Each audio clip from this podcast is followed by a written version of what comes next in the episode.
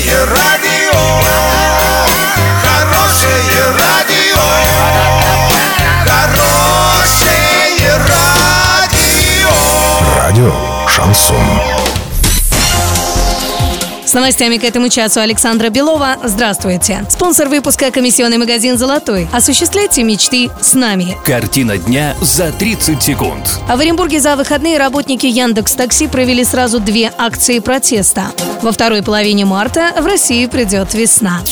Подробнее обо всем. Подробнее обо всем. 23 февраля на площади Атриум состоялся совместный митинг работников Яндекс Такси и членов партии ЛДПР. Темами протестного мероприятия стали высокие цены на топливо, большая комиссия и низкая оплата труда в агрегаторе. На митинг пришли примерно 50 человек. Уже на следующий день в Оренбурге на загородном шоссе и улице Терешковой прошел автопробег работников Яндекс Такси. В нем приняли участие более 50 автомобилей.